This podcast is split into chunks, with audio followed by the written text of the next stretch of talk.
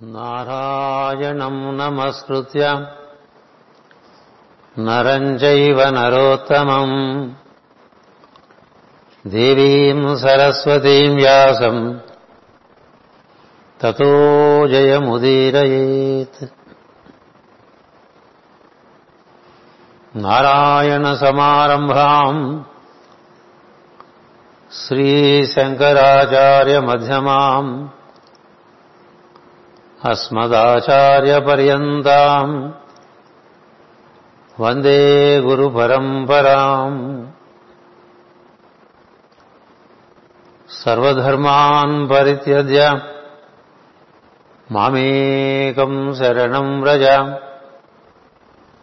अहम् त्वा सर्वपापेभ्यो मोक्षयिष्यामि मा शुचः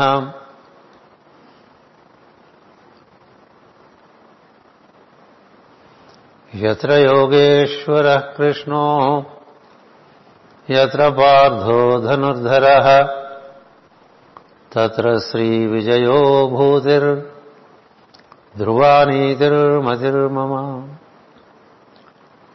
नमोऽस्तु अनन्ताय सहस्रमूर्तये सहस्रपादाक्षि शिरोरुबाहवे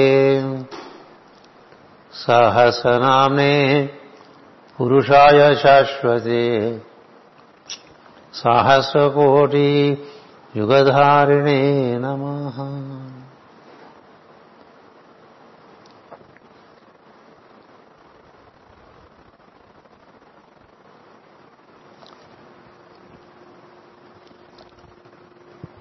రెండు వందల పంతొమ్మిదో సంవత్సరంలో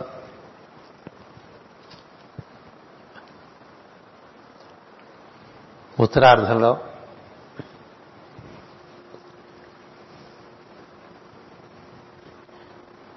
అత్యంత క్లిష్టము కీలకమైనటువంటి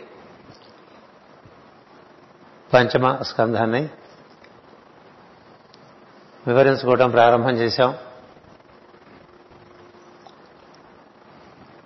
అటుపైన మనకి క్రమంగా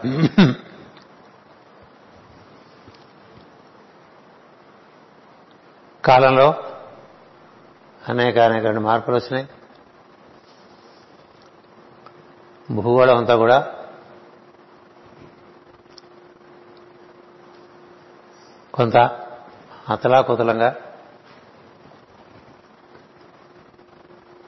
మానవ జాతి చాలా రకాలుగా ఇబ్బంది పడ్డది. అయినప్పటికీ మనకున్న అవకాశం మేరకి. ఈ క్లిష్టమైనటువంటి పంచమస్కంధాన్ని వివరించుకోవడం జరిగింది. చాలా రకాలుగా మనకి మధ్యలో కాలం వల్ల అంతరాయాలు ఏర్పడినాయి. అవి అంగీకరించి కొనసాగిస్తూ మొత్తానికి పంచమస్కంధాన్ని పారాయణ చేయటం వివరించుకోవటం అవగాహన చేసుకోవటం ఇలాంటివి సాగుతూ వచ్చినాయి. కరోనా ఉన్నంతకాలం పంచమస్కంధం కూడా నడిచింది. కరోనా ప్రార్థనలు కూడా బాగా నడిచాయి భూగోళం మీద.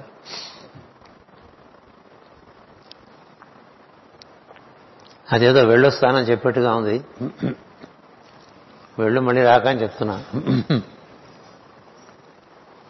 ఎందుకంటే ఇంకా చాలా ఉన్నాయి మానవ జాతి ఎదుర్కొనవలసిన విషయాలు. ఒకటి తెమిలితే అయిందే చాలా తెమలాదు.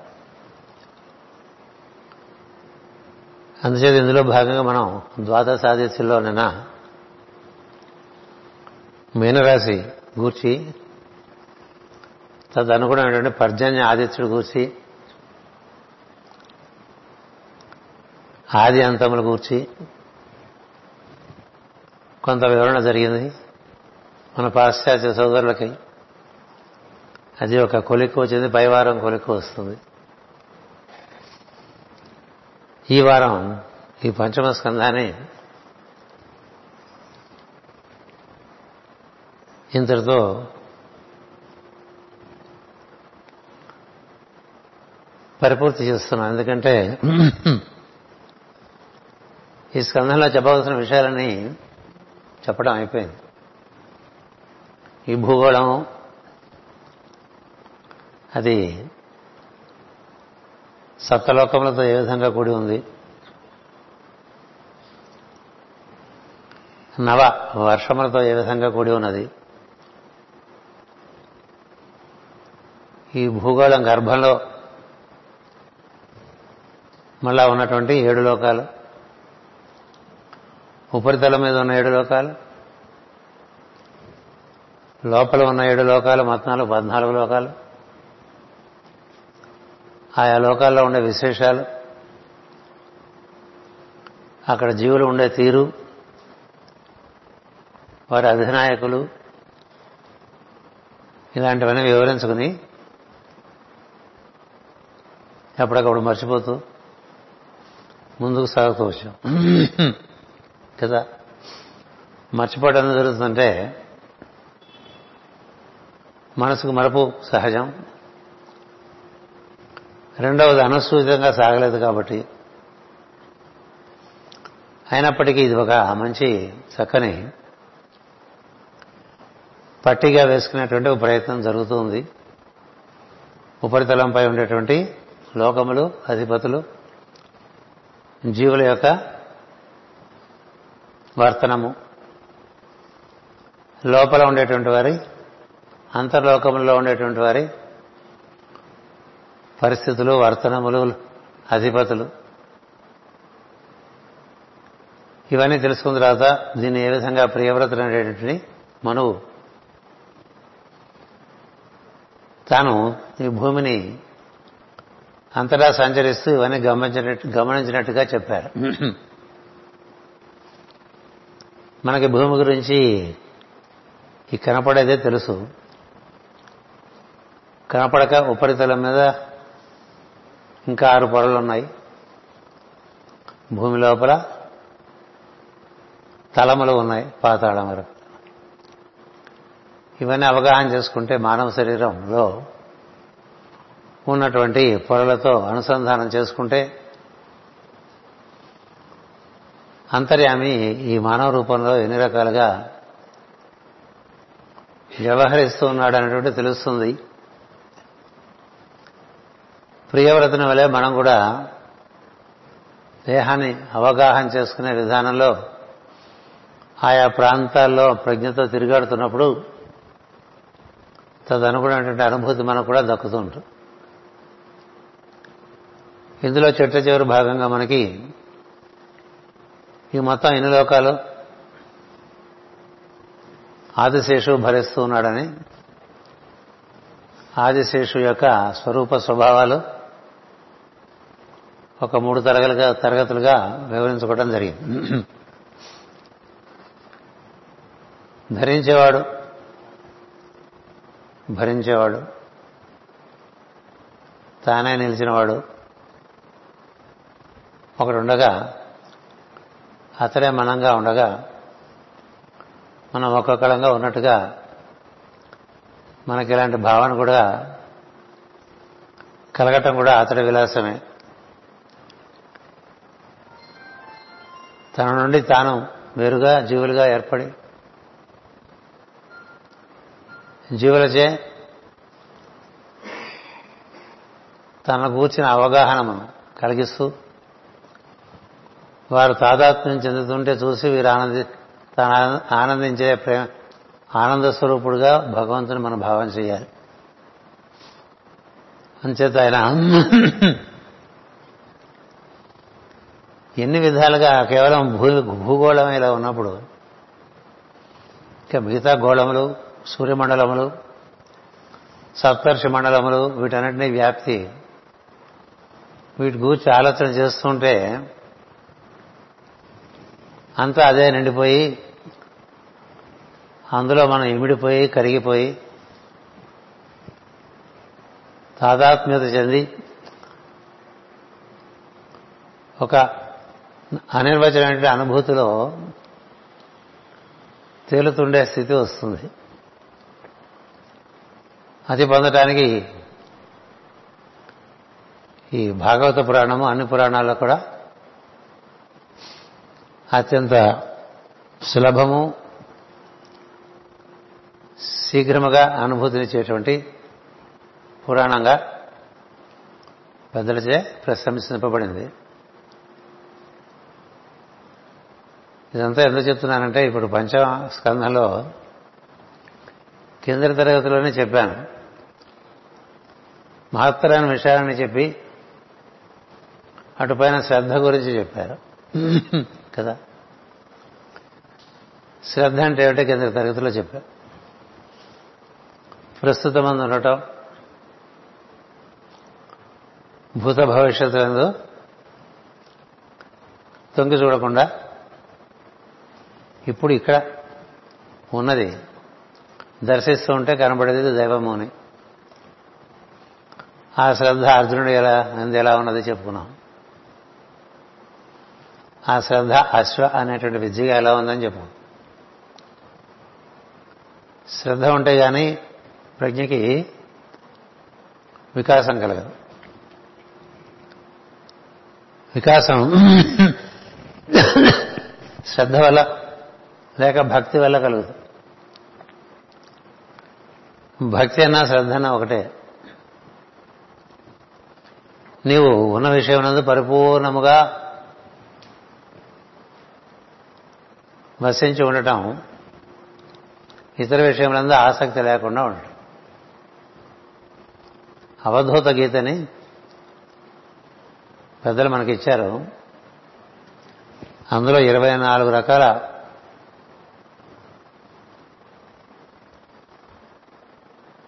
సాధకుల్ని అవధూత యదువుకు వివరిస్తాడు. అంటే ఒక మేదరవాడు ఒక కుండలు చేసేవాడు ఒక సేవకుడు ఒక భటుడు ఒక రాజు ఒక వేశ్య. ఎవరైనా సరే శ్రద్ధ ప్రధానంగా ఏ విధంగా అనుభూతి పొందుతున్నారో అని చూపించి అలాంటి శ్రద్ధ నీకుందా అని అడుగుతూ ఉంటాడు. మనం ఒక విషయం నందు ప్రజ్ఞ పెడితే అది ఇంకో చోటు పోతుంది కదా? కదా?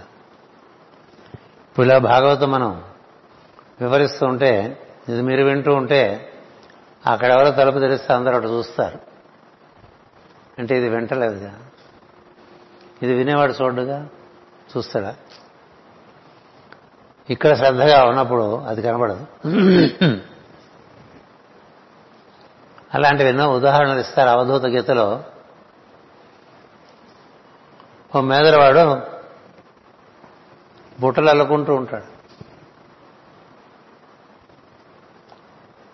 రాజుగారు సైన్యంతోనూ అశ్వదళంతోనూ గజదళంతోనూ అలా ఆ పక్క నుంచి ఒక ప్రొసెషన్గా వెళ్తూ ఉంటాడు. వెళ్తూ ఉంటే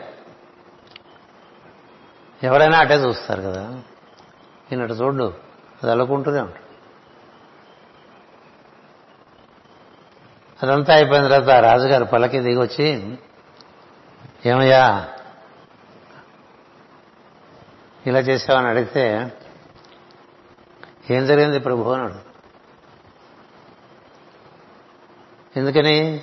ఆయన వెళ్ళింది శ్రద్ధ ఇక్కడ ఉంది శ్రద్ధ మేదర పని మీద ఉంది.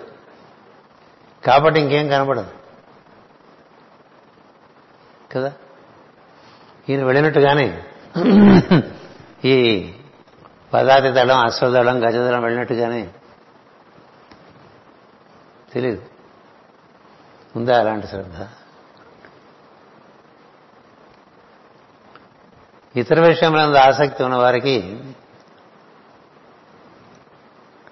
ఏ విషయమందు తాను ఆసక్తి పొందాలని అనుకుంటున్నాడో తెలుసుకోవాలనుకుంటున్నాడో దాని మీద తప్ప ఉండకూడదు. అందుకనే అష్టావక్రుడు అనేటువంటి మహర్షి జనకుడికి చెప్తాడు. జ్ఞాన సముపార్జన చాలా దశాబ్దాల నుంచి రకరకాలుగా తాపత్రపడుతున్నావు కానీ నీకు అన్ని విషయవాంఛలే కానీ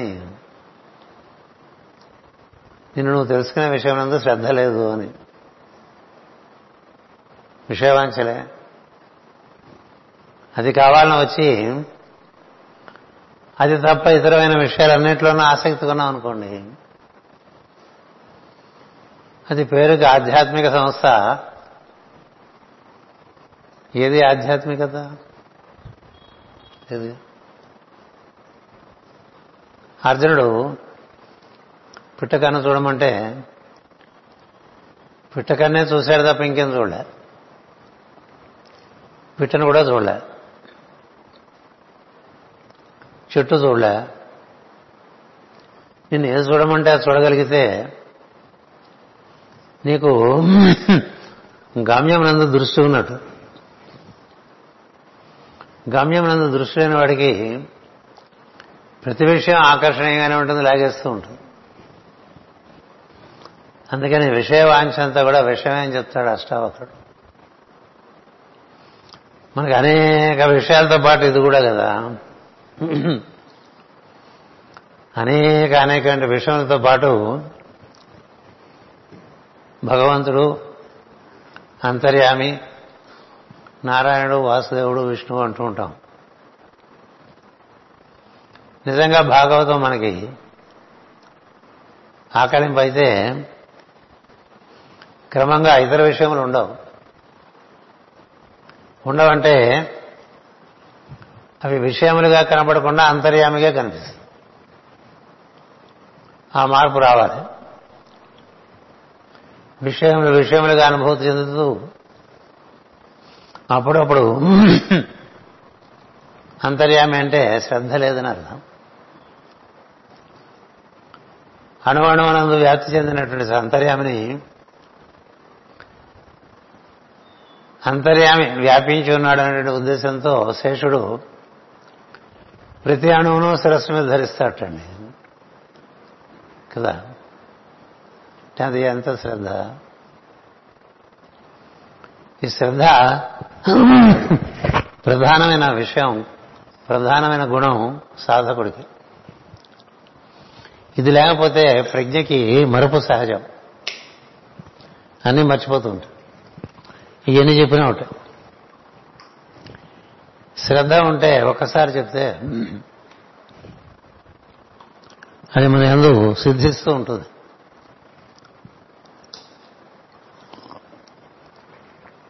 సమయాటి ప్రవచన సమయానికి జీర రావటం చూసారా? శ్లేష్మం అది కూడా అదే.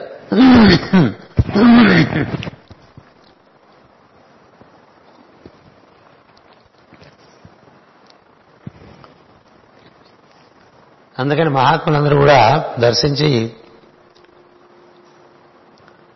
దైవేతరం ఏదీ లేదన్నారు. దైవం కానిది ఏమీ లేదు. నువ్వు చూడటంలో తేడా.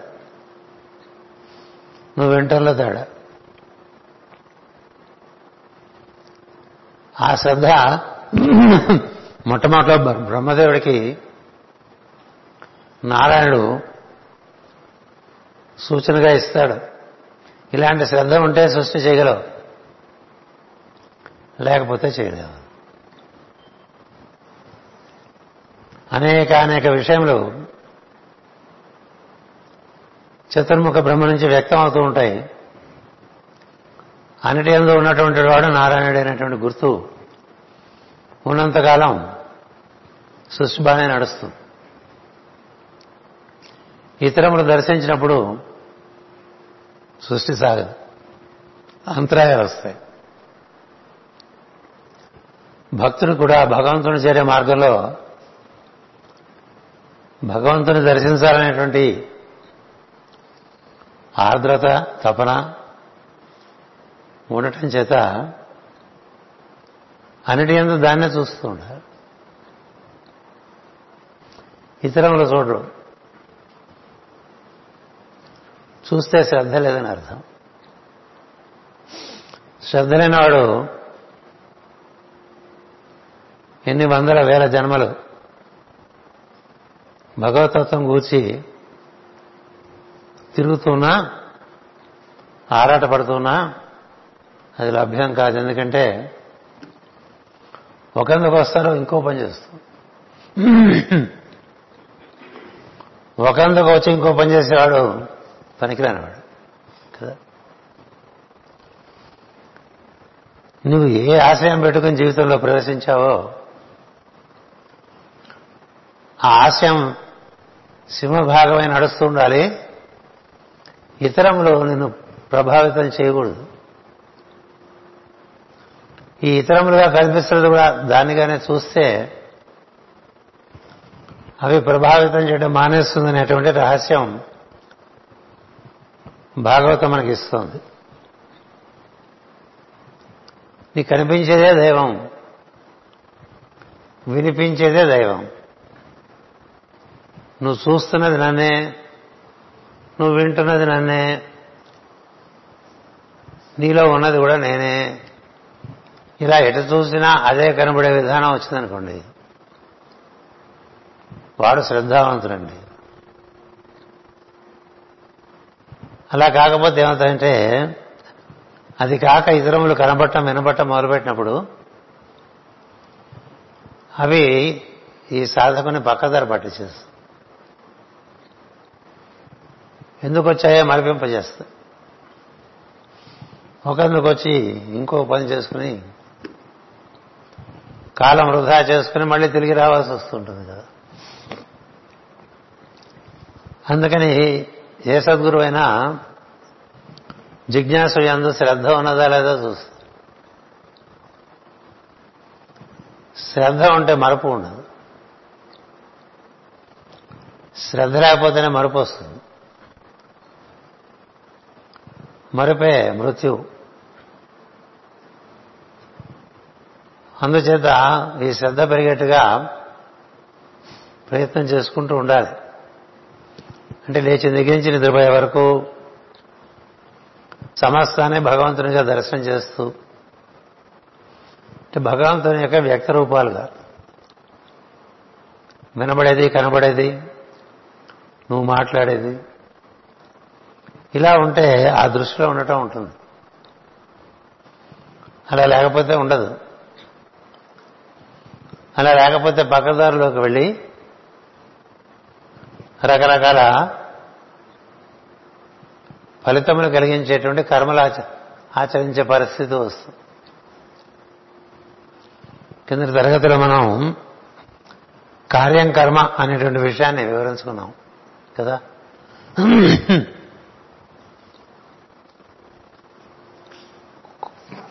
కోరికల వరకు చెప్పుకున్నాం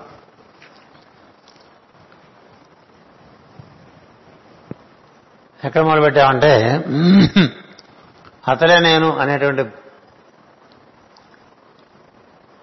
స్పృహ కోల్పోయినప్పుడు జీవుడు తానుగా మిగిలిపోతాడు. అటువాడు కర్తవ్యాలు నిర్వర్తించేప్పుడు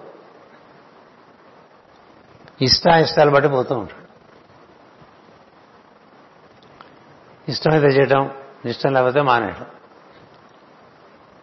సౌకర్యం అయితే చేయటం సౌకర్యం కాకపోతే లాభం అయితే చేస్తాం నష్టం అయితే చేయం. జయం అయితే చేస్తాం అపజయం అయితే చేయం. ఇలాంటివి ఉంటాయి.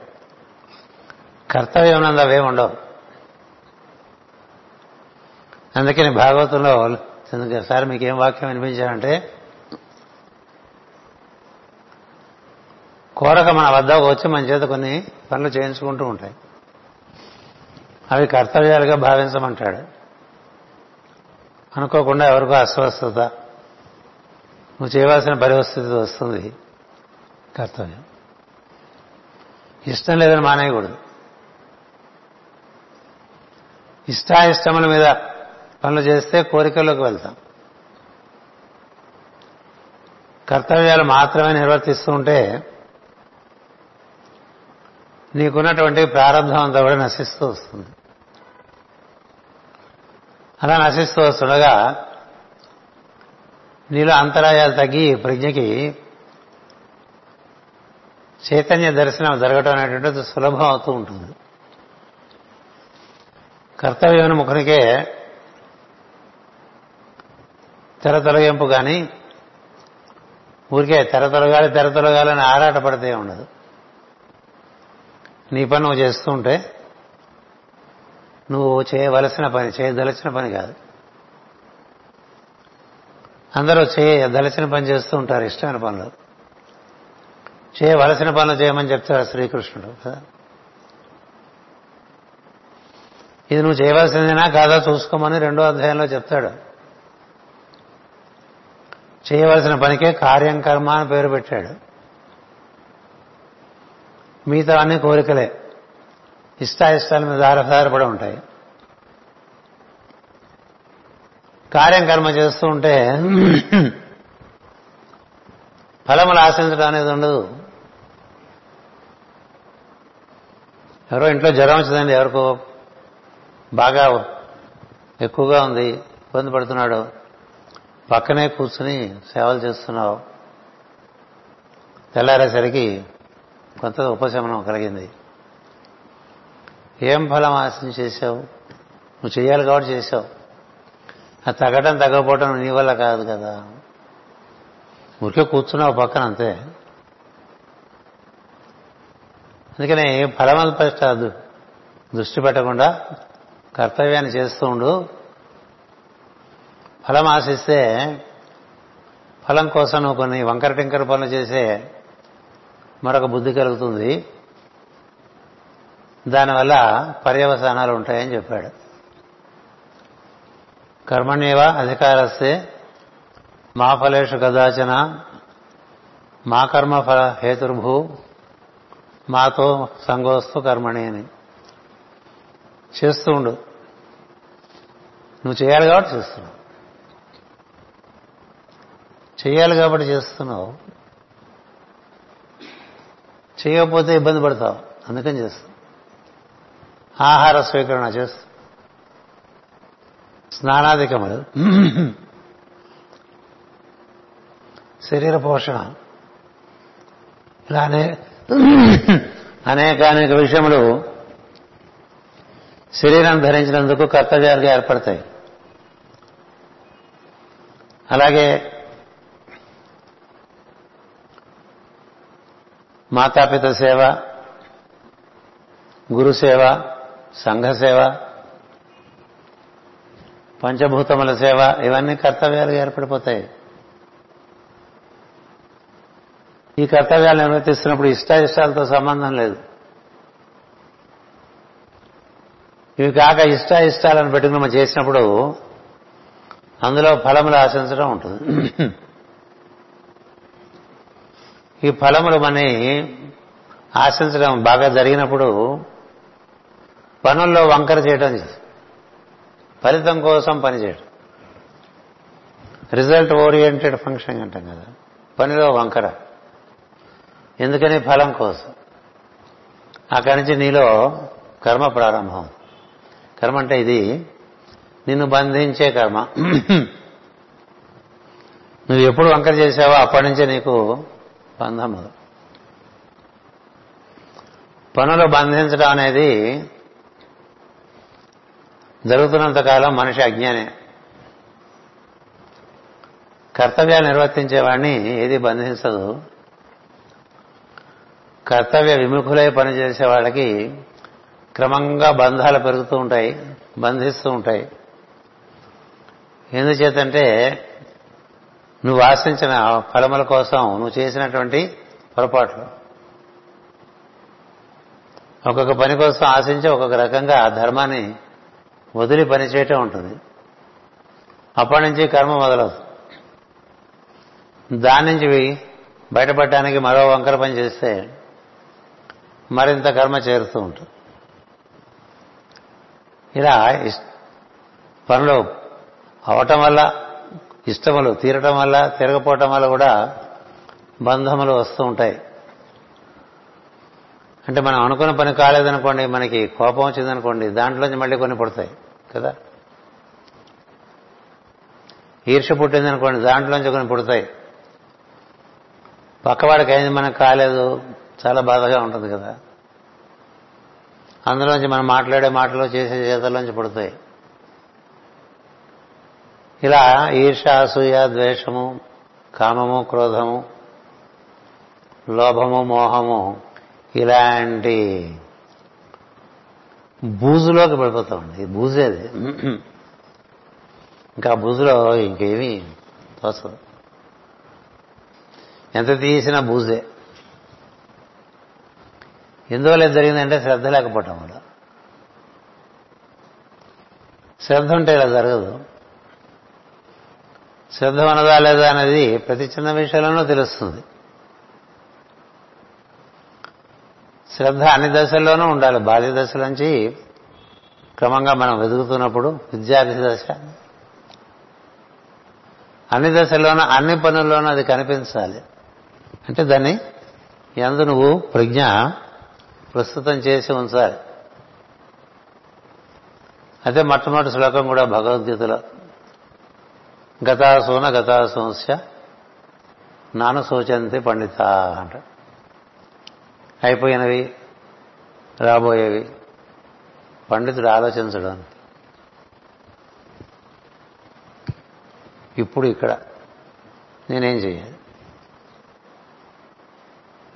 ముందు బాగా ముందు పూర్వార్ధనం శ్లోకంలో అశోచ్వాన్ అన్వశోచత్వం అంట. ఇవన్నీ మన క్యారెక్టరిస్టిక్స్ మన కాన్స్టిట్యూషనల్ డిఫెక్ట్స్ అశోచ్వానన్వ శోచత్వం. ఏది ఆలోచించకూడదు అదే ఆలోచిస్తుంటాం ఏది ఆలోచించావో అది ఆలోచించాం. అందుకే ఇచ్చాడు ఇది.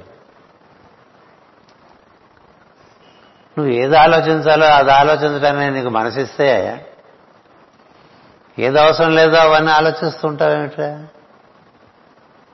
ఒకటి. అది ఫస్ట్ డిఫెక్ట్ సెకండ్ డిఫెక్ట్ ఏంటంటే అయిపోయిన వాటి గురించి. రాబోయే వాటి. ఇంతకన్నా దరిద్రమే లేదు. కదా? కర్తవ్యం ఆశ్రయించి ఆశ్రయించి ఉన్నవాడికి ఎప్పుడూ జయమే అని చెప్పడానికి రాముడు కథ. కర్తవ్యాన్ని ఆశ్రయించి వాడు హరిశ్చంద్రుడు రాముడు నలుడు యుధిష్ఠిరుడు.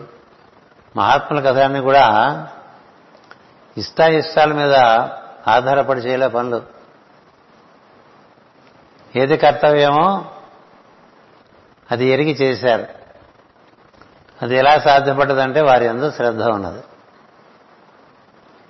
ఇలాంటి శ్రద్ధ లేనప్పుడు మనలో నుంచి జరిగే పనుల గురించి చిట్ట చివరిగా చెప్తారండి ఇందులో. శ్రద్ధ లేనప్పుడు నీ ప్రజ్ఞ రజస్ సమస్యలకు గురైపోతూ ఉంటుంది. అంటే ఏదో అక్కలు కావాలనిపిస్తూ ఉంటుంది. నిజానికి మన ప్రోగ్రాంలో లేదు అది. కానీ కావాలి. కదా? అది విచిత్రం. చాలా విచిత్రం. అక్కడేదో చూసాం అనుకోండి మొదటి స్టెప్ పూనే ఆ? అని చూసి ఆగిపోతావా? అది కావాలి కదా? అసలు చూడటమే అవసరం నీకు సంబంధం లేదు అది. ఎన్నో ఉంటాయి ఇక్కడ అసలు కదా? చూచి ఆనందించు అంతవరకు పర్వాలే. చూచి పొందాలనుకున్నాం అనుకో అప్పుడు మొదలవుతుంది కదా రావణుడికైనా సీతాదేవికైనా మీకైనా నాకైనా జరిగేది అదే. ఎందుకు ఆ బంగారు లేడని అడిగాడు పాపం లక్ష్మణుడు కదా. అవసరమా అని.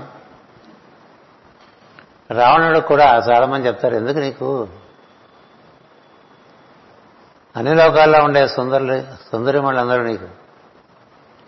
వశమై నువ్వు నిన్ను ఆరాధిస్తూ నీ భార్యలుగా ఉన్నారు. ఏమీ ఇప్పుడు ఇది లేకపోతే అవసరమా? పైగా వివాహిత కావాలి. అలాగే మనకి చాలా చిన్న విషయాల్లో కావాలనిపిస్తుంటుంది ప్రతిదీ. చూసిందల్లా కావాలనుకునేవాడు చాలా మంది ఉన్నారు. అది రజస్. దానివల్ల ఆ కర్తవ్యానికి విముఖులు అయిపోతుంది అది పొందే ప్రయత్నంలో కాలం వృధా ప్రజ్ఞ వ్యయమైపోతుంది ఈ మాట్లాడేప్పుడు కూడా అవసరమైన మాటలు కొనే ఇంకా ఆ తర్వాత అనవసరమైన మాటలు బోల్డ్ వస్తుంటాయి కదా. కదా? చేతలోనూ మాటలను అవసరమైన దానికి మించి జరుగుతూ ఉంటాయి. వాటిలోంచి పర్యవసానాలు వస్తాయి. ఇలా పర్యవసానాలు వస్తూ ఉంటే అంటే కాన్సిక్వెన్సెస్ అంటాం ఇంగ్లీష్లో. మళ్ళీ అవి కూడా ఆ పుట్టిన పర్యవసానాన్ని నువ్వే పరిష్కరించుకోవాలి.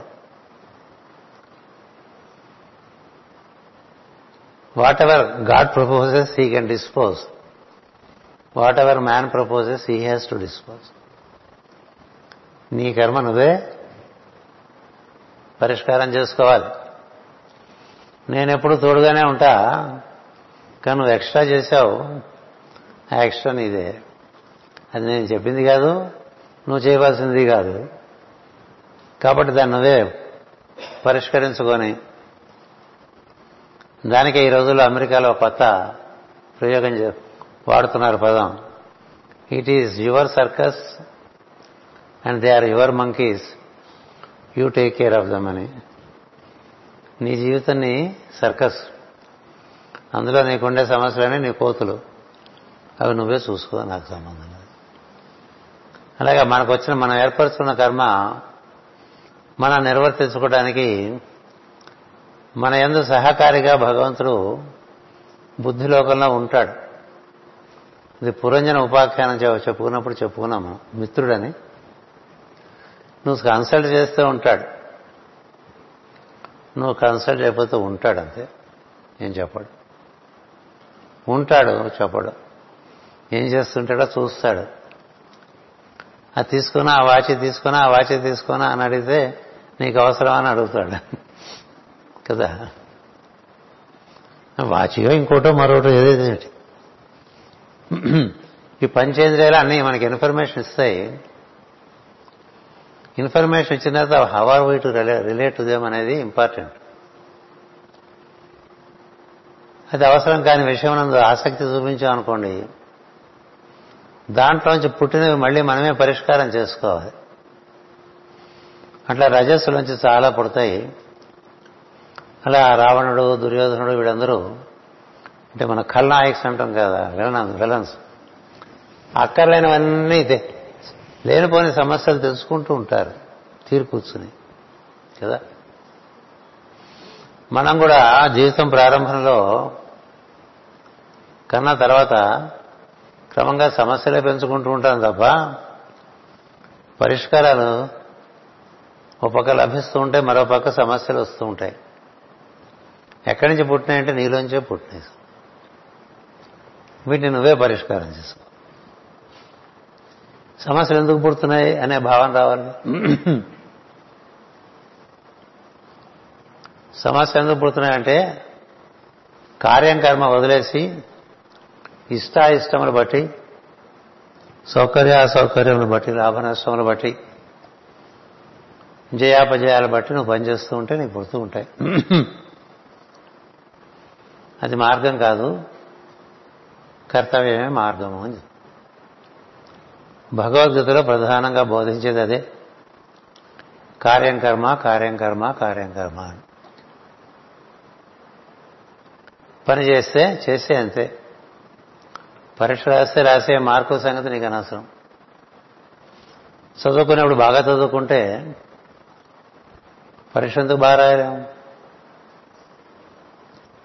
బాగా చదువుకుంటే అంటే శ్రద్ధగా చదువుకుంటే నీకు అది వంట పడుతుంది. వంట పడింది పట్టింది మళ్ళీ రాయటానికి ఏమిటి ఇబ్బంది? శ్రద్ధ తక్కువ. శ్రద్ధ లేకుండా పరీక్షలు రాసి మార్కులు రాలేదనుకుంటే లాభం కదా? శ్రద్ధగా ఉండేవాడికి రాయటమే తప్ప మార్కులతో సంబంధం లేదు. శ్రద్ధగా ఉండేవాడికి పరీక్ష రాయటమే తప్ప మార్కులతో సంబంధం లేదు. అలా ఉంటుంది శ్రద్ధ ఉన్న చోట చేయాల్సిన పని ఉంటుంది తప్ప దాని నుంచి ఏమొచ్చింది ఉండదు. చాలా విచిత్రం. ఇలా బాణం వేస్తే అక్కడ తగిలిందే లేదా అని చూసే పరిస్థితి ఉండదు అర్జునుడికి. ఎక్కడ కొడదాం అనుకుంటే అక్కడే తగులుతుంది. మనకి అవన్నీ. తగిలిందా లేదా వెళ్ళిందా లేదా? ఇక్కడే పడిపోయిందా? మన కారికే గుచ్చుకుందా? ఇలా ఉంటాయి మనకి. ఎందుకని ఇది శ్రద్ధ. దీన్ని అశ్వవిద్య అంటారు. ఎందుకంటే ఇది ఉన్నవాడికే జ్ఞానం మిగతా వాడి జ్ఞానం అనేక విషయములందు నీవు ఉన్నప్పటికీ అప్పుడు అక్కడ ఆ విషయం శ్రద్ధగా ఉంటే అది నీకు ఫలిస్తుంది. అలాంటి విశ్వని విద్యని అమృత విద్య అన్నారు. శ్వ అంటే మరణం. శ్వ అంటే కుక్క. శ్వ అంటే భవిష్యత్తు. శ్వ అంటే భూతము. ఇవేవి కానిది అశ్వ. అందుకే అశ్వము అనే పేరు పెట్టారు ప్రాణానికి. ప్రాణపై అశ్వము అంట అశ్వపూర్వం ఉంటుంది ప్రాణముల కన్నా ముందు నుంచి ఉన్నది చైతన్యం అని చెప్పడానికి శ్రీసూక్తులు అలా పెట్టారు. ఆ శ్వ. ప్రాణం ఎంత అప్రమత్తతతో ఉంటుంది తెలుసా? చాలా అప్రమత్తత జంతువులో అంటే పుట్టిన వాటిలోనే జంతువులు అంటే మనుషులు కూడా జంతువులే. పుట్టారు కదా. అశ్వం అనే ఒక జంతువుకి పేరు. గుర్రం ఉంటాం కదా. దాని ఎందు ప్రాణశక్తి చాలా ఎక్కువ ఉంటుంది. ఎక్కడైనా దురద పుడితే మనకి అందం చోట ఇంకోటి సాయం తీసుకుని గోకించుకుంటాం కదా. లేకపోతే గోక్కడానికి మనమే ఒకటి పెట్టుకుని అక్కడేదో తపత్ర పడుతూ ఉంటాం. గుర్రానికి ఆ బాధ లేదు. ఎక్కడ దురద పుడితే అక్కడ అలా అలా కదిలించడం. అంత ప్రాణశక్తి. అంతేకాదు గుర్రానికి పడుకుని నిద్రపోవాల్సిన అవసరం ఉండదు. నిలబడేది. దానికి రెస్టే తప్ప నిద్రపోవటం ముద్దు నిద్రపోవటం అలారం పెట్టుకోవటం ఈ గొడవ లేవు. ప్రాణశక్తి.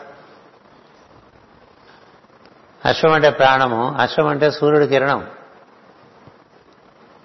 సూర్యకిరణాల నుంచి కూడా మనకి ప్రాణం వస్తూ ఉంటుంది ప్రజ్ఞ వస్తూ ఉంటుంది. ఇలాంటి ప్రాణశక్తి మనలో శ్రద్ధ వల్ల పెరుగుతూ ఉంటుంది. శ్రద్ధ లేనివాడు తన ప్రాణశక్తిని పొందుపరుచుకోలేడు.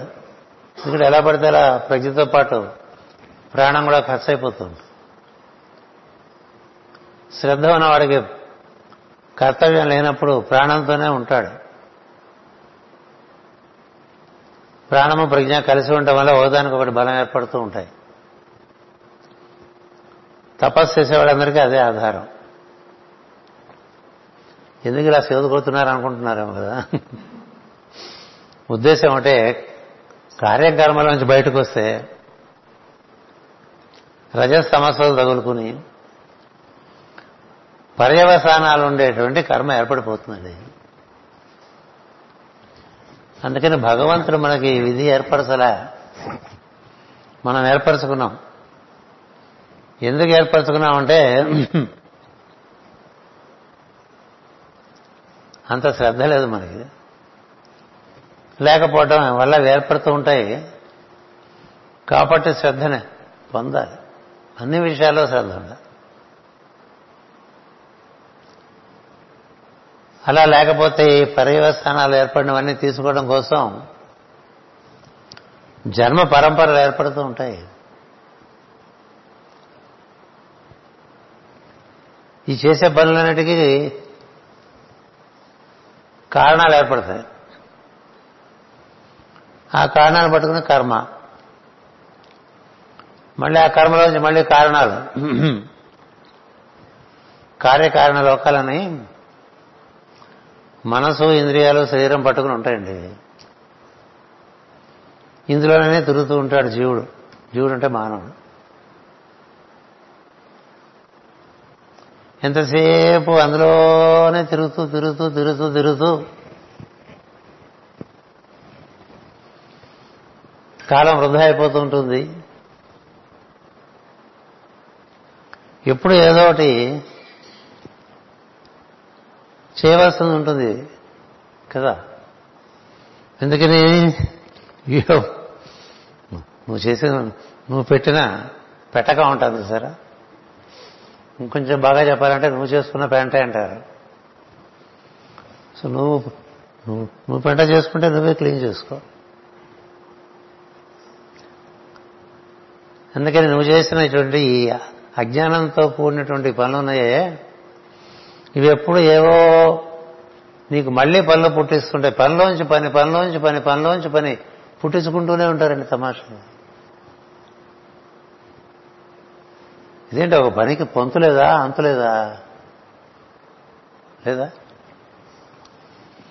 తెలుసుకోలేడని ప్రకృతి ఒక లిమిట్ పెట్టింది. అదే బా ఈ శరీరం నుంచి వాడు తీసేయడం.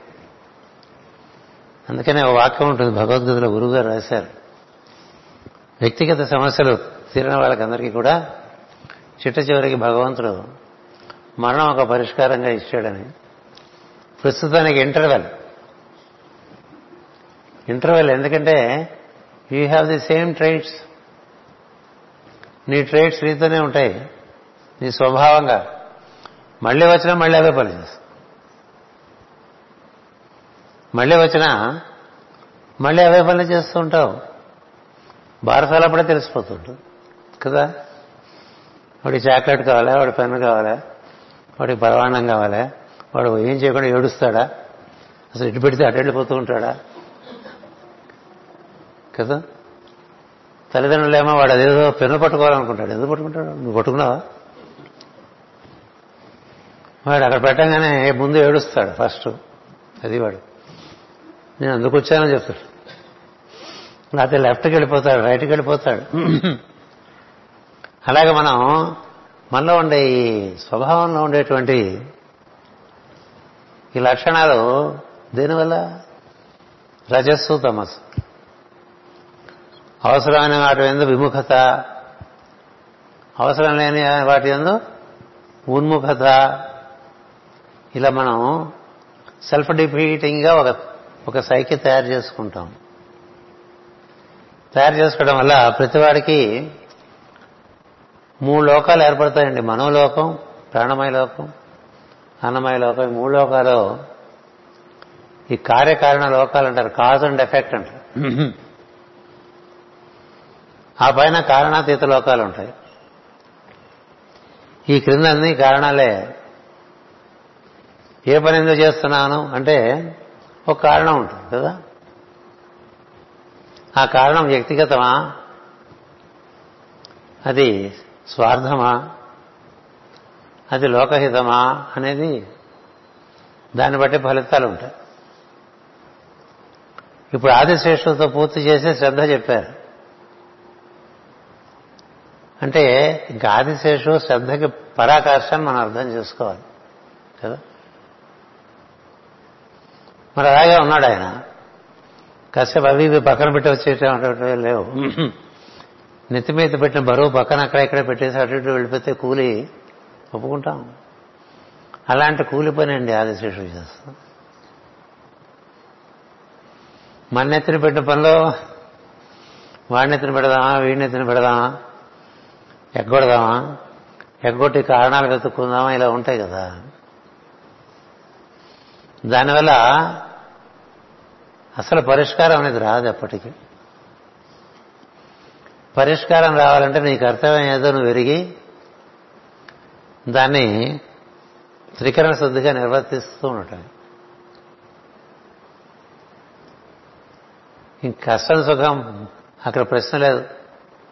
లాభ నష్టం ప్రశ్న లేదు.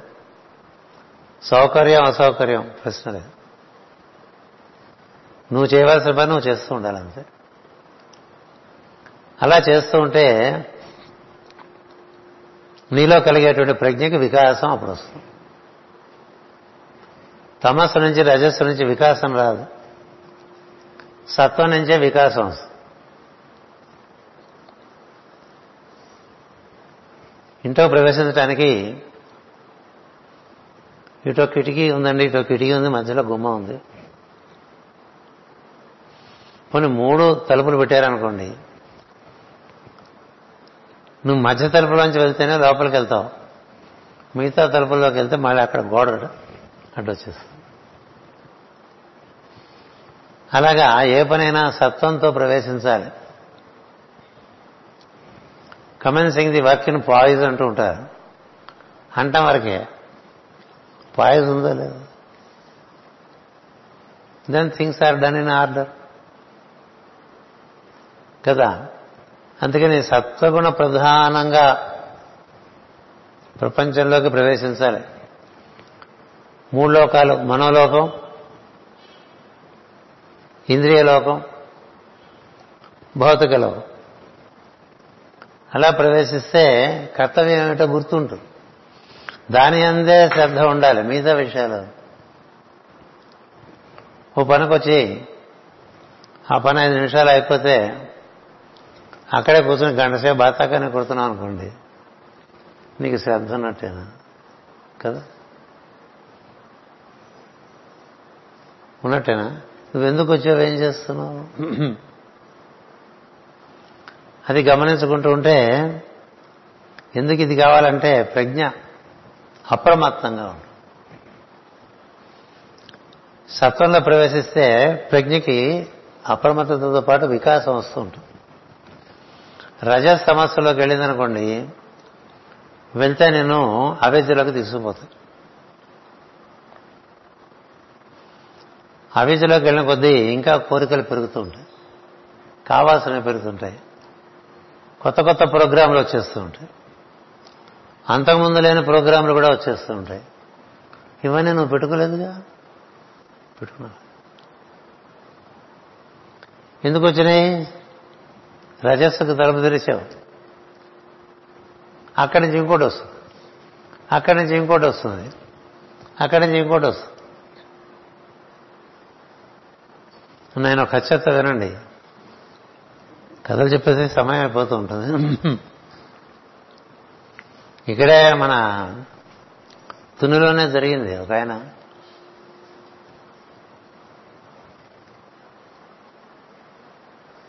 తునిలో రోడ్డు పక్కన ఒక ఇడ్లీ స్టాల్ పెట్టుకుని ఇడ్లీలు అమ్ముకుంటూ ఉంటాడు ఆయన.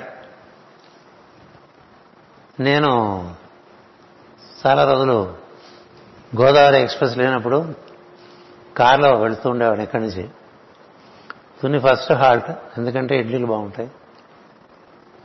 మనకు కూడా మళ్ళీ బెజవాడ వెళ్ళేంత వరకు ఇటు చూడక్కర్లేదు. ఆ కొట్టుకెళ్ళి ఎప్పుడు ఎప్పుడు ఎక్కడికైనా వెళ్ళా మనంతా అదే చేస్తా అదే కొట్టుకు వెళ్తూ ఉంటాం. తెలిసిన కొట్టుని కదా. అక్కడ బాగానే ఉన్నాయి మళ్ళీ ఇంకో కొట్టు ఎందుకు ట్రై చేయాలి?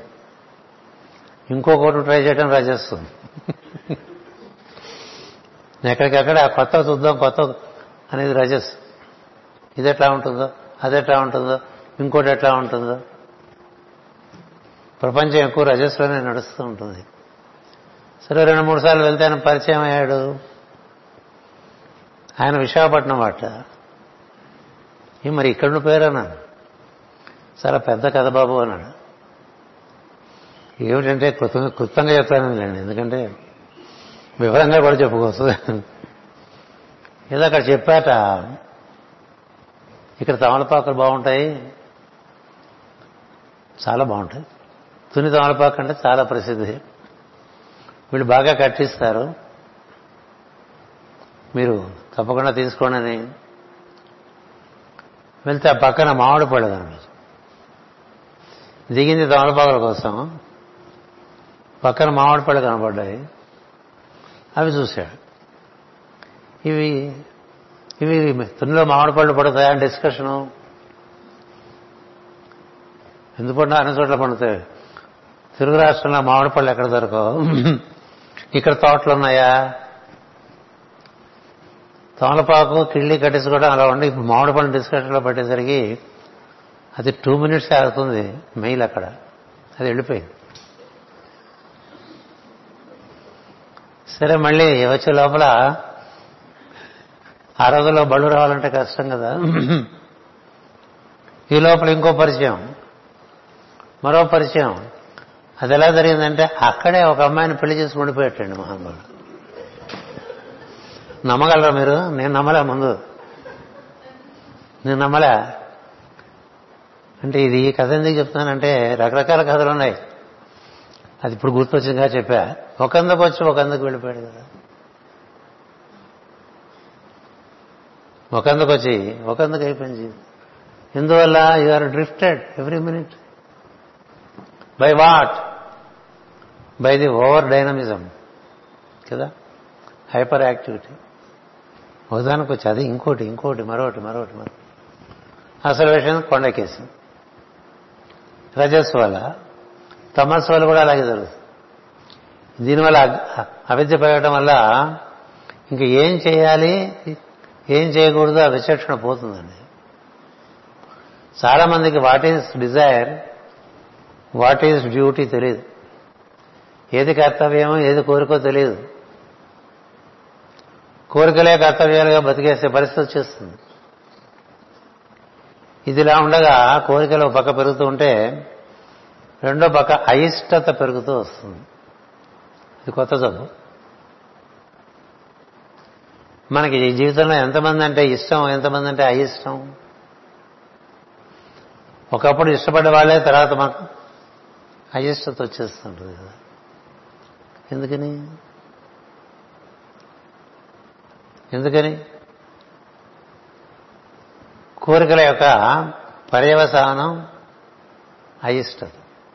ఇష్టానికి ఆపోజిట్ పోల్గా అయిష్టత వచ్చేస్తుంది.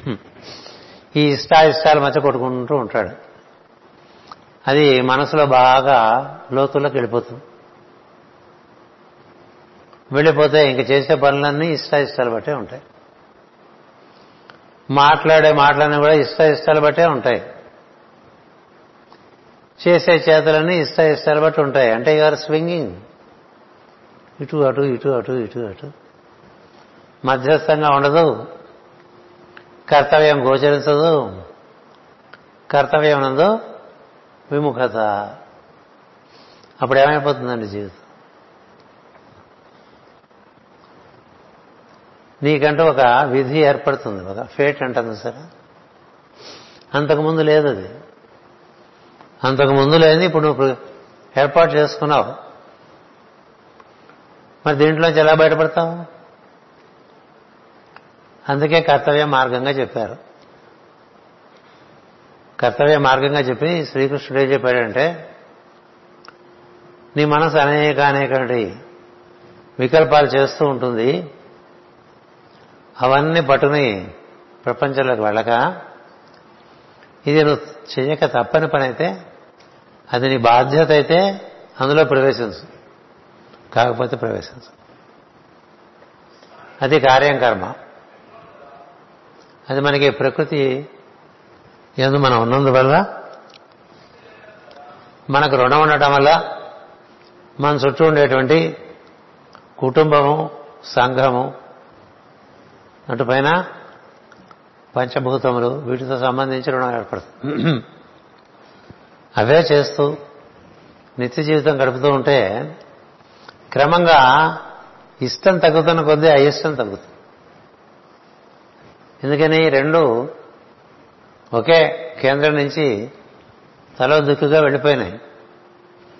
అందుకని అయిష్టత తగ్గుతూ ఉంటే ఇష్టాలు కూడా తగ్గుతాయి.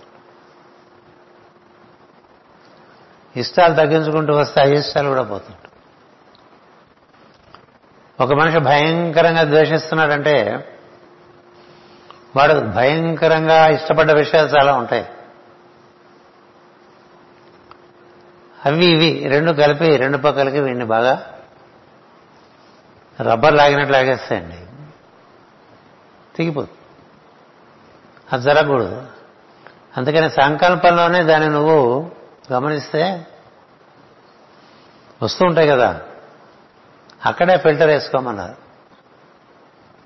ఎందుకని? అది మాటగానో చేతగానో వచ్చే లోపల రెండు ఫిల్టర్లు వేస్తే మాటగా రాకపోతే కొంత సౌఖ్యం. మాటగా వచ్చి నిర్వర్తించకపోతే అది ఇంకొంచెం ఎక్కువ బంధిస్తుంది చెప్పి చేయకపోతే ఎక్కువ ఇబ్బంది పడుతుంది పెడుతుంది ప్రకృతి. అసలు అక్కడే భావమయ లోకంలోనే అదలా జలపాతంలో పడుతుంటే మంచి ఫిల్టర్ వేసి కూర్చుని ఏదైతే కర్తవ్యమో అదే వాక్కులోకి ఆచరణలోకి తేవటం పెట్టుకున్నాం అనుకోండి అది తపస్సు. అది తపస్సు. మనోమయ వాంగ్మయ శారీరక తపస్సు అంటారు. ఇది లేకపోతే జీవుడు బయటపడ్డు. అందులోంచి జరిగిన విషయములందు అది నీ కర్తవ్యం కాబట్టి చేశావు తప్ప మళ్ళీ దాని ఫలితంలో నువ్వు ఆశించక్కల అది ఇచ్చాడు. అయిపోయిన తర్వాత ఫలితాన్ని వదిలేయి. దిగే వాటిలో ఫిల్టర్లు వేసుకుని అవసరమైతేనే దిగు. దిగొచ్చే ఆలోచనలో అత్యవసరమైన ఆలోచనలు పట్టుకునే కర్మాచరణలోకి దిగు మనసు ఇంద్రియముల ఆధారంగా. ఇప్పుడు చేయవలసిన పనే చేస్తావు. చేయవలసినంతే చేస్తావు. ఎక్కువ తక్కువలు చేయవు. పని అయిపోతుంది. ఇంకో పని వస్తుంది. ఇంకో పని వస్తుంది. ఇట్లా చేసుకుంటారు.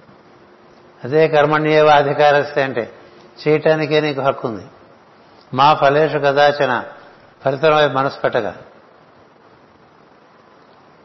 ఫలితముల కోసం వంకరలు చేయక. బాగా జరిగితే నాదని మోహపడక అన్నాడు జీవాడు మాతో సంఘోస్తు కర్మడేను వీటన్నిటికీ వందల వందల కథలు ఉన్నాయి. తిరిగ్గా ఉంటే చెప్పుకుంటుండదు కదా? కానీ ఇలా మనం కట్ చేస్తామనుకోండి యాక్షన్కి ప్రీనేటల్ ఉంది. థాట్ కదా. థాట్కి ప్రీనేటల్ ఈ distance into you from the surroundings అది దిగినప్పుడు ఇది నా పనా కాదా? ఇది నా పనా కాదు? కాని పనులు. కోతి వడ్రంగి చిన్నప్పుడే ఇచ్చారు కదా. వడ్రంగులు చేసే పని కోతి చేయబోయి కాలు ఎరకబెట్టు. నా పని అవునా కాదా? నా పని కాదు నేను ఎందుకు చేయడం నా పని అయితే నేను చేయకుండా ఎట్లా ఉంటాను? ఈ కర్తవ్యం అనేది మాటి మాటికి వస్తుంటుంది నువ్వు చేయకపోతే. అది సమాచారం మాటి మాటికి వస్తుంది ఆహా చేయమని చెప్తుంది. చేయటం. చేసి మర్చిపో. చేసిన తర్వాత దాని వెంట పడక. అయిపోయిన పని వెంట ఊరికే రిజాయిసింగ్ అని కదా? ఎప్పుడు మనకి సెలబ్రేషనే? ప్రతి చిన్నదానికి. అకేషన్స్ క్రియేట్ చేసి సెలబ్రేట్ చేసుకుంటుంటాం ఎందుకు? అయిపోయింది ఇంకోటి ఉంటుంది. అందుకని ఫలితాలు జరిగిపోకుండా కర్తవ్యం మాత్రమే నెరవేరుస్తూ అది అయింది అవలేదు నీకు సంబంధం లేదు చేయటమే నీకు సంబంధం. ఈ రహస్యం తెలిసిన వాడికి ఈ కార్యకారణ లోకాల్లో ఇబ్బంది లేదండి. ఇది తెలియని వాడికి అన్ని ఇబ్బందులే. ఇది తెలిసిన వాళ్ళు చాలా తక్కువ. ఇది తెలిసిన తెలియని వాళ్ళు అందరూ ఎక్కువ. అందుకని మానవ జాతి బయటపడలేదు. చేసినవే చేసుకుంటూ చేసినవే చేసుకుంటూ చేసినవే చేసుకుంటూ అట్లా లక్ష జన్మలు ఎత్తేస్తూ ఉంటాం. గరుడ పురాణం ప్రకారం ఇరవై ఒక్క లక్షల జన్మలు మానవుడు. మానవుడుగానే ఇరవై ఒక్క లక్షల జన్మలు. ఎందుకని? నువ్వు ఎప్పుడు వేసావు ఎప్పుడు ఫెయిల్ అయ్యే నీకెప్పుడు కోరికలే? నువ్వు కర్తవ్యం పట్టుకు వెళ్ళిందే ఉంది పుట్టలు పుట్టలు పుట్టలు పుట్టలు పుట్టలుగా కోరికలుండి ఒకటే అరా కర్తవ్యాలు నెరవేరిస్తే ఏమిటండి లెక్క? అందుకనే పెద్దల కథలు చదువుకుంటే స్ఫూర్తి వస్తుంది. అందుకే రాముడు కథ. అందుకే యుధిష్ఠుడి కదా అందుకే అర్జునుడు కథ. నరా నా హరిశ్చంద్రుడు నలుడు ఎప్పుడు చెప్తూ ఉంటాం కదా. Deviation brings you karma deviation from what what you are suppose to do అది అయిపోయిన తర్వాత మరి ఇంక దాన్ని సవ్యం చేసుకునే వరకు ఇందులోకి రావడానికి ఉండదు. ఇందులోకి సత్వంలోకి అందుకని ఏం చేయాలి? సత్వం పెంచుకోమని చెప్తూ ఉంటుంది. సత్వం పెంచుకుంటుంటే ఏం జరుగుతుందంటే కర్తవ్య కర్మలే చేస్తూ ఉంటాం. చేసిన పనులే అయినప్పటికీ అది కర్తవ్యం మేరకే చేస్తూ ఉండటం వల్ల ఈ తిరుగుల్లో ప్రజ్ఞ సత్వంలో ఉండటం వల్ల అది క్రమక్రమంగా అది చక్రాకారంగా తిరుగుతున్న ఊర్ధగతి చెందుతూ ఉంటుంది. అందుకని కర్తవ్యం ఇక్కడికి యోగం ఉంది. ఎవరికి యోగం ఉంటే ఆరోధ్యాయంలో చెప్తాడు భగవంతుడు. సొంత సంకల్పాలు సంచరించినవాడు కర్మఫలములను కూర్చి ఆలోచించినవాడు. కర్మఫలాలు సన్యసించి కర్మఫలములను కూడా సన్యసించి చేయవలసిన పని చేస్తూ ఉండేటువంటి వాడికి యోగము అని చెప్తాడు అంటే వాడు ఈ జన్మ పరంపరలోంచి బయటపడగలండి అందరూ జన్మ పరంపరలోంచి బయటపడలేరు. Because you need a different movement for your awareness నీ చైతన్యానికి మరొక రకమైన గతి కల్పించాలి. ఆ గతిని ఊర్ధ్వగతి అంటాం. ఊర్ధ్వగతి. కుండలి లేచింది. అంటూ ఉంటారు కదా. మూలాధారం అంటారు. అనాహతం ఉంటాం విశుద్ధి అంటాం. ఎవరికది?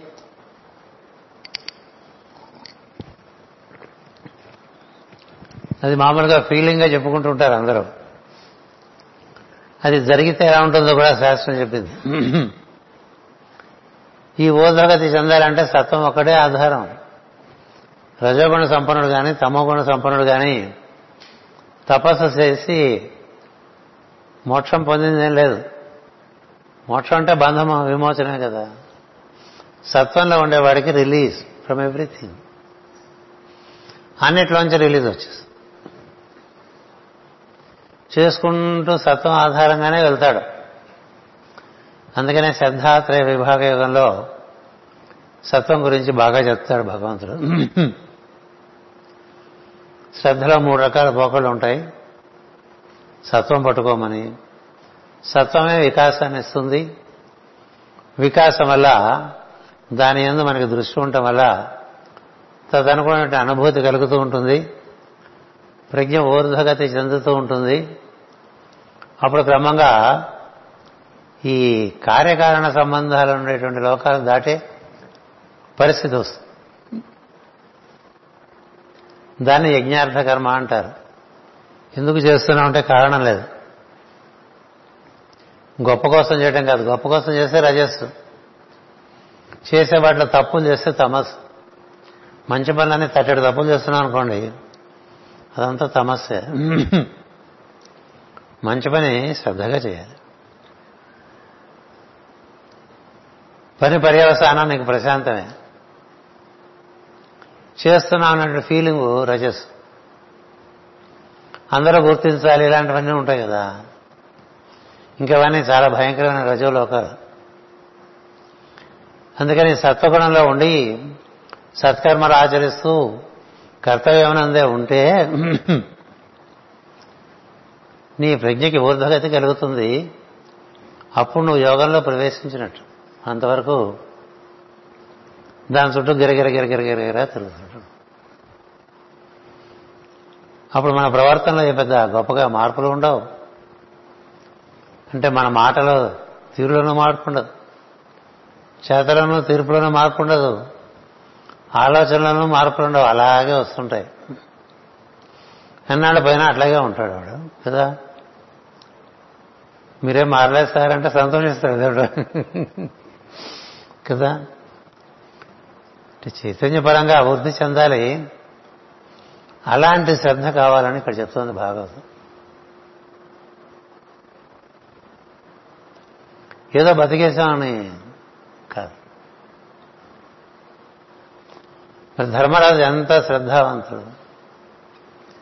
మనం అక్కడమే తెలుగువాళ్ళమే ధర్మరాజు ధర్మరాజు అంటూ ఉంటాం. మొత్తం భారతదేశం అంతా కూడా యుధిష్ఠుడు అంటుంటాం ఆయన ఏది బంధించలే కదా? పాండవులో పాండవులే శ్రేష్ఠుడు సందేహం లేదు. ద్రౌపది దేవి మహాప్రస్థానంలో ఏది బంధించకుండా నడిచి వెళ్ళిపోగలిగిన వాడు ఎవరు యుధిష్ఠిరుడు. దీనివల్ల కర్తవ్యాచరణ. సత్వం. ధర్మము. సత్వంలో ఉంటే ధర్మం కూడా సవ్యంగా గోచరిస్తుంది. అంచేత కృష్ణుడు అర్జునుడికి నువ్వు సత్వగుణం బాగా ఉపాసన చేయమని చెప్తాడు. భగవద్గీత యోగ విద్య కాబట్టి మనందరం కూడా సత్వగుణాన్ని ఎక్కువ ఆశ్రయించాలి. గంధాలన్నీ కూడా సత్వాన్ని ప్రతిపాదిస్తాయి. రజస్సులోకి వెళ్తే ఏమవుతుంది? సమస్ తమస్సులోకి వెళ్తే ఏమవుతుంది అనేది కూడా చెప్తాయి గ్రంథాలు. దానివల్ల మనం ఈ లోకంలో శాశ్వతంగా బంధింపబడి ఉంటాం. ఈ గోడం ఆయుష్ అయిపోతుందేమో కానీ మనం బయటపడం. ఒక ఒక గోడ మింగి ఆయుష్ మింగేశాం మనం. దానివల్ల ఇంకో గోడ ఆయుష్ మళ్ళీ మింగుతున్నాం. అది కూడా సగం ఆయుష్ మింగేశాం. దానివల్ల ఎందుకంటే ఇవాటికి కోరికలే తప్ప కర్తవ్యం ఆసక్తి లేదు. కర్తవ్యంతో ఆగిపోయి అంతటితో సరిపెట్టుకుని మిగతా సమయంలో అంతర్యామిని దర్శిస్తూ ఉన్నావు అనుకో క్రమంగా నీకు ఇంకొక వర్తనం ఏర్పడుతుంది. వర్తనం అంటే కదలికే. అది ఊర్ధముఖంగా అది కూడా చక్రభ్రమణమైన కూడా ఊర్ధముఖంగా కదులుతూ వెళ్తుంది మళ్ళీ సత్వం తగ్గంగానే తగ్గిపోతూ ఉంటుంది ప్రజ్ఞ. సత్వం పెరగానే పెరుగుతూ ఉంటుంది ఈ కిందకి రావటం పైకి రావటం కిందకి రావటం పైకి రావటం అనేది ప్రజ్ఞకు జరుగుతూ ఉంటుంది. ఎప్పుడూ నువ్వు శిరస్సు చేరుకునే వరకు. ఒకసారి శిరస్సు చేరుకుంటే దిగి రావటం అనేటువంటిది దాని ఎందు ఒక రకమైన ధారణ ఉంటుంది. ఒక స్వామిత్వం ఉంటుంది. అవసరం అయితే దిగటం అవసరం లేకపోతే అప్పటికి అవసరమైతే కానీ పనిలోకి దిగరు ఋషులు మునులు తపస్సుజనులు. పని అవంగానే వెళ్ళి పైన కూర్చుంటారు. తమలో పైన అంటే బుద్ధము రేతస్కులై ఉండి బుద్ధమైనటువంటి కేంద్రంలో కూర్చుని ఉంటారు. అలా మనకి ఏర్పడాలి. ఏర్పడితే మనకి ఈ జన్మల పరంపరలోంచి బయటపడే ఒక అభ్యాసం ఒకటి ఏర్పడుతుంది. కర్తవ్యాన్ని అనుసరించి వెళ్ళేవాడికి అందులోనూ సత్వాన్ని ఆశ్రయించి ముందుకు వెళ్ళేవాడికి రజస్ సమస్యల ప్రభావం తగ్గి అవి సహకారాలుగా ఉంటాయి తప్ప వాటి ప్రభావం సత్వం మీద చూపించవు. అలాంటి సందర్భంలో ఈ ప్రజ్ఞకి వ్యాప్తి అనేటువంటిది కలుగుతుందండి. అలాంటి వ్యాప్తి కలిగితే నీ ప్రజ్ఞకి ఇప్పుడు చెప్పినటువంటి ఈ పంచమ స్కందంలో చెప్పిన అతి క్లిష్టమైన విషయాలు కూడా సులభంగా అవగాహన అవుతాయి. లేకపోతే ఎవరు చదవలేరు కూడా. అటువంటితోటి మనం చదువుకోవడం జరిగింది. అందులో భాగంగా కార్యం కర్మ గురించి చెప్పారు. అది ఆశ్రయించు అది సత్వప్రధానం. రజ సమస్యలు కోరికలకు తీసుకెళ్ళి విధి ఏర్పాటు చేయటం వల్ల నీకు అంతులేని జన్మ పరంపరలు. ఏర్పడుతూ వస్తూ ఉన్నాయి. అవి నీకు నరకానుభూతులు కూడా ఇస్తాయి. ఈ లోకాలు మనకి ఇక్కడే స్వర్గం ఇక్కడే నరకం. మనం ఉన్న చోటే అనుభవం కలిగిస్తూ ఉంటాయి. అవి కూడా వివరించారు. ఏ తెలియలా తెలుసుకుని అందులో మనం ఉంటే ప్రస్తుతము కర్తవ్యం నుండి సత్వగుణాన్ని ఆశ్రయించి ఉన్నట్లయితే నీవు నీ పరిసరాల్లో ఉండేటువంటి దైవంతో అనుసంధానం చెంది ఉండటానికి అవకాశం ఎక్కువ ఉంటుంది. రజస్సులో ఉంటే అక్కడే పక్కనే దైవం ఉన్నా నీకు తెలియదు పక్కనే ఒక మహర్షి ఉన్నా నీకు తెలియదు రజస్సులో ఉంటుంది సో ఉంటే అసలు తెలియదు ఎందుకంటే నిద్ర వంటి స్థితిలో ఉంటాడు.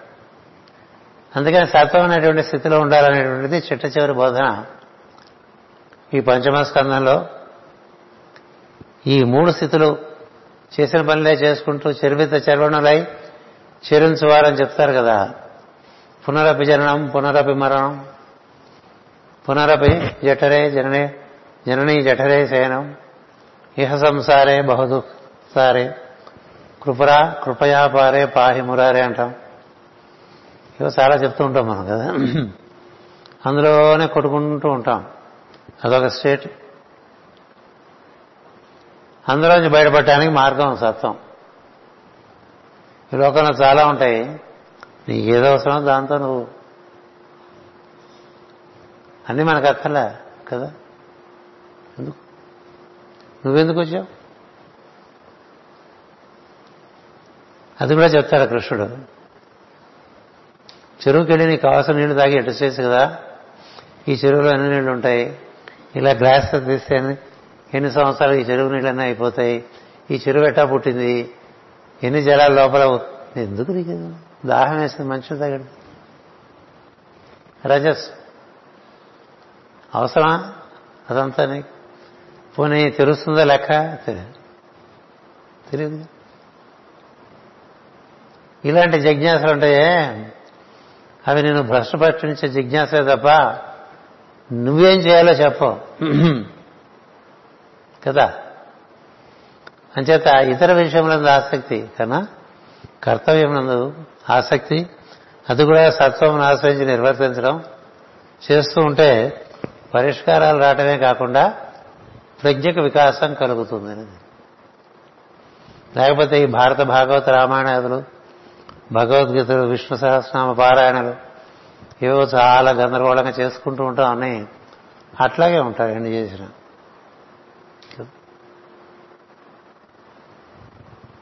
విధానం తెలిసేసామనుకోండి వికాసం కలదు. అది పంచమస్కందంలో చెట్టు చివరిలో సత్వంలో లేకపోతే కార్యం కర్మ నిర్వర్తించకపోతే అహంకారం కలిగి అవిద్య కలిగి కోరికలు ఏర్పడి కోరికలోంచి అయిష్టతలు ఏర్పడి అక్కడి నుంచి నువ్వు రకరకాల కార్యాల్లో పడిపోయి కర్మ నిర్మాణం చేసుకుంటావు. ఈ మూడు రకాల కర్మ ఇది మనసు వాక్కు శరీరంతో చేసే కర్మల వల్ల ఇక్కడెక్కడే తిరుగుతూ ఉంటావు ఈ లోకాల్లో. బయటపడలేవు ఎప్పటికీ రాదు బయటికి రావలేవు. అవన్నీ ఎలా ఉంటాయో కూడా చెప్పారండి. అవి మీరు చదువుకుని ఉంటా. కొంచెం భయం పెట్టేట్టుగా ఉంటాయి. అంత పరిస్థితి వద్దు మనకి. అందుకని యోగమందు ఉంటే యోగమనందు ఉండటం అంటే కర్తవ్యమనందు ఉండటం జీవితంలో ఫస్ట్ అటుపైన సత్వమును ఆశ్రయించడం. సత్వం లభించాలంటే అహింస సత్యము బ్రహ్మచర్యము అపరిగ్రహము ఆస్తేయం శుచి శౌచము సంతోషము స్వాధ్యాయము ఈశ్వర ప్రణిధానం ఇవి వాడికి స్థిరమైనటువంటి చిత్తం ఏర్పడుతుంది. చిందులు వేయదు.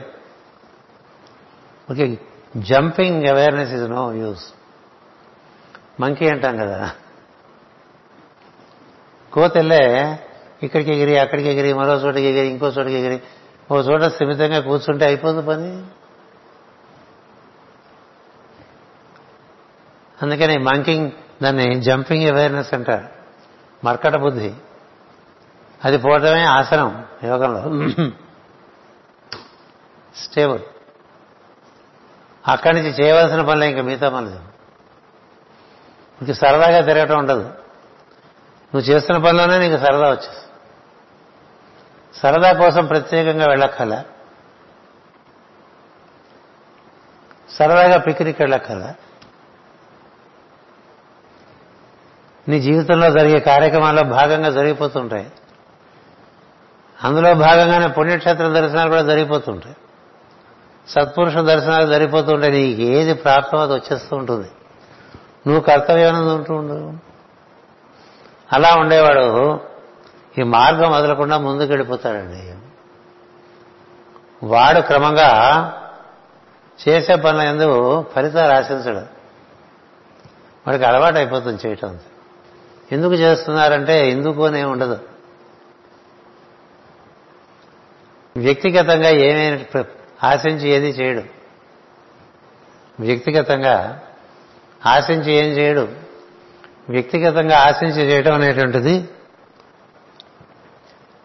పర్సనల్ కర్మ అంటారు. నా కోసం కాదు అందరి కోసం. అందులో నాకు భాగం ఉంటుంది. దృష్టి అందరి గురించి ఉంటుంది. చేస్తూ ఉంటాడు.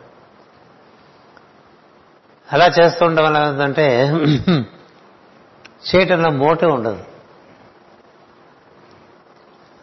ఇప్పుడు మనం ఈ కార్యక్రమం చేస్తున్నాం ఏంటి motive? Who is personally benefit ఎన్నెన్నో కార్యక్రమాలు చేస్తూ ఉంటారు. అందులో మోటివ్ ఉందనుకోండి కర్మ అంటుకుంటాం మోటివ్ లేదనుకోండి అన్నం పెట్టేవాడు అన్నం పెట్టమే పుణ్యం వస్తుందని పెట్టామనుకో మూట ఉంది ఉద్దేశం. ఉంది వాడికి ఆకలిస్తుంది నువ్వు అన్నం పెడుతున్నావు అంతే. ఎంత పుణ్యం వచ్చి ఉంటుందని లెక్కలెక్కలే. పెట్టేది అంటే అశ్రద్ధ ఉందనుకోండి ఇంకోటి వస్తుంది. ఇంకోటి వస్తుంది. ఒక ఆశ్రమంలో ఒక ఒక ఆయన సాంబార్ పోసుకుంటూ పోతున్నాడు. వేడి సాంబార్. చిన్నపిల్ల ఆ టైంలోనే చేయబట్టింది ఈయన చూసుకోలే పోసాడు మీద. బొబ్బలకి కనీసం ఆయన ఇంత ఆశ్రమవాసి సేవ చేసేవాడు అయ్యో పాప చేయి మీద పడ్డదా అనలేదు. ఏడుస్తుంటే పలకరించలేదు. భోజనం అయిపోయిన తర్వాత బయట పిల్ల తండ్రి పిలిచాడండి. ఏమిటండి వడ్డించడం? చూసుకోకలేదా అన్నాడు వడ్డించాను చిన్నపిల్ల అంటే ఎక్కడి నుంచో అకస్మాత్తుగా చెంప పగిలిందండి ఆయనకి. ఎవరు? ఆ పిల్ల తండ్రి. ఒకటి కొట్టాడు. ఏడు చూసుకునేది శ్రద్ధగా వడ్డించండి. ఎందుకు ఈ చెంప దెబ్బ తగిలింది? నువ్వు చేసేది పుణ్యకార్యమే కానీ శ్రద్ధగా చేయాలి. ఇక శ్రద్ధగా చేయకుండా పుణ్యకార్యాలు చేస్తే కూడా పర్యవసానాలు ఉంటాయి.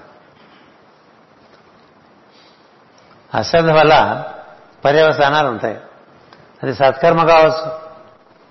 సత్కర్మ అయినా కూడా పర్యవసానాలు ఉంటాయి. ఇది ఒక డైమెన్షన్. అందుకని శ్రద్ధగా చేసే పనిలో పర్యవసానాలు పుట్టకూడదు.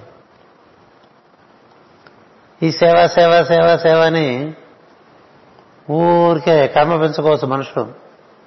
ఎందుకని? There is a inner motive in doing service పేరు ప్రతిష్ట పబ్లిసిటీ ఇవన్నీ ఉంటాయి కదా. దానివల్ల నీ చేసే సత్కర్యానికి సత్వగుణానికి ఫలమే ఉండదు. ఇన్ని పొరలున్నాయండి అందులో చేసి మర్చిపో. అప్పుడే అప్పుడు నువ్వు ఆ చేసే పనిలో నువ్వు పొందిన ఆనందమే ఆనందం. ఇంకోటి మళ్ళీ ఆ పని చేసుకుంటూ ఆనందం. ఇలా జీవించేవాడికి రజస్ సమస్యల యొక్క విడుదల ఉంటుంది. అలాంటి వాడు సత్వంలో ఊర్ధ్వగతి చెందచ్చు. అలా ఊర్ధ్వగతి చెందుతూ ఇవే కార్యక్రమాలు ఏది? కార్యక్రమం నిర్వర్తిస్తూ ఉంటారు పెద్దలు. చేసుకుంటూ ఉంటారు మిగతా టైంలో దాంతో అనుసంధానం చెంది ఉంటారు. క్రమంగా శిరస్సు చేరిన తర్వాత ఈ కార్య కారణ లోకాలు విసర్జించబడతాయి. ఇంకా వాటిని అవి వారిని బాధించే స్థితి ఉండదు. వాళ్ళని ఏమీ అంటుకో. వాళ్ళు చేసే పనుల్లో వాళ్ళు అంటుకునే పనులే ఉండదు ఎందుకంటే వాళ్ళ కోసం ఏం చేయరు. వాళ్ళ కోసం చేయటం అంటూ ఉండదు. చేస్తూ ఉంటారు. ఇలాంటి ఒక సోపానం ఉంది. అది మీరు గ్రహించి చిన్న చిన్న పనుల్లో దగ్గర నుంచి సత్వాన్ని ఆశ్రయించి నిర్వర్తించుకోవటం నేర్చుకోవాలనేటువంటిది చిట్ట చివరిగా ఈ పంచమ స్కందంలో మనకి మనకిచ్చినటువంటి సందేశంగా భావిస్తూ ఎందున్నరైందా నాకు ఉందిలే వాచి. పూర్తి చేస్తున్నాను. షష్ఠ స్కంధం కొత్త సంవత్సరంలో ప్రారంభం చేద్దాం. శుభకృత నామ సంవత్సరం కదా. అమ్మాయి ఈ లోపల మనకు వెకేషన్ అనుకోకండి. సాధకుడికి వెకేషన్ ఏం లేదు. శ్వాసకు వెకేషన్ ఉందా? శ్వాసకు వెకేషన్ లేనప్పుడు ప్రజ్ఞకు వెకేషన్ లేనప్పుడు నువ్వెందుకు వెకేషన్ వెకేషన్ అంటావు? ఇట్స్ డిసీజ్ తెలుసుకున్నా చేసుకుంటూ ఉండండి. ఇందులో చెప్పినటువంటి చివరి చదివిన తర్వాత నాకు అనిపించింది. ఇవన్నీ మీకు వివరించడం అంత అవసరం లేదు. వాటి యొక్క సారం ఏమిటో చెప్పేద్దాం. అన్న ఉద్దేశంతో ఈ విధంగా దీన్ని మనం పంచమస్కందాన్ని పూర్తి చేస్తున్నాం. స్వస్తి ప్రజాభ్య పరిపాలయంతాం. న్యాయేన మార్గేణ మహిమహేషా. గోబ్రాహ్మణేభ్యస్తు శుభమస్తు నిత్యం. లోకా సమస్త సుఖినో భవంతు. లోకా సమస్త సుఖినో భవంతు. లోకా సమస్త సుఖినో భవంతు ఓం శాంతి శాంతి శాంతి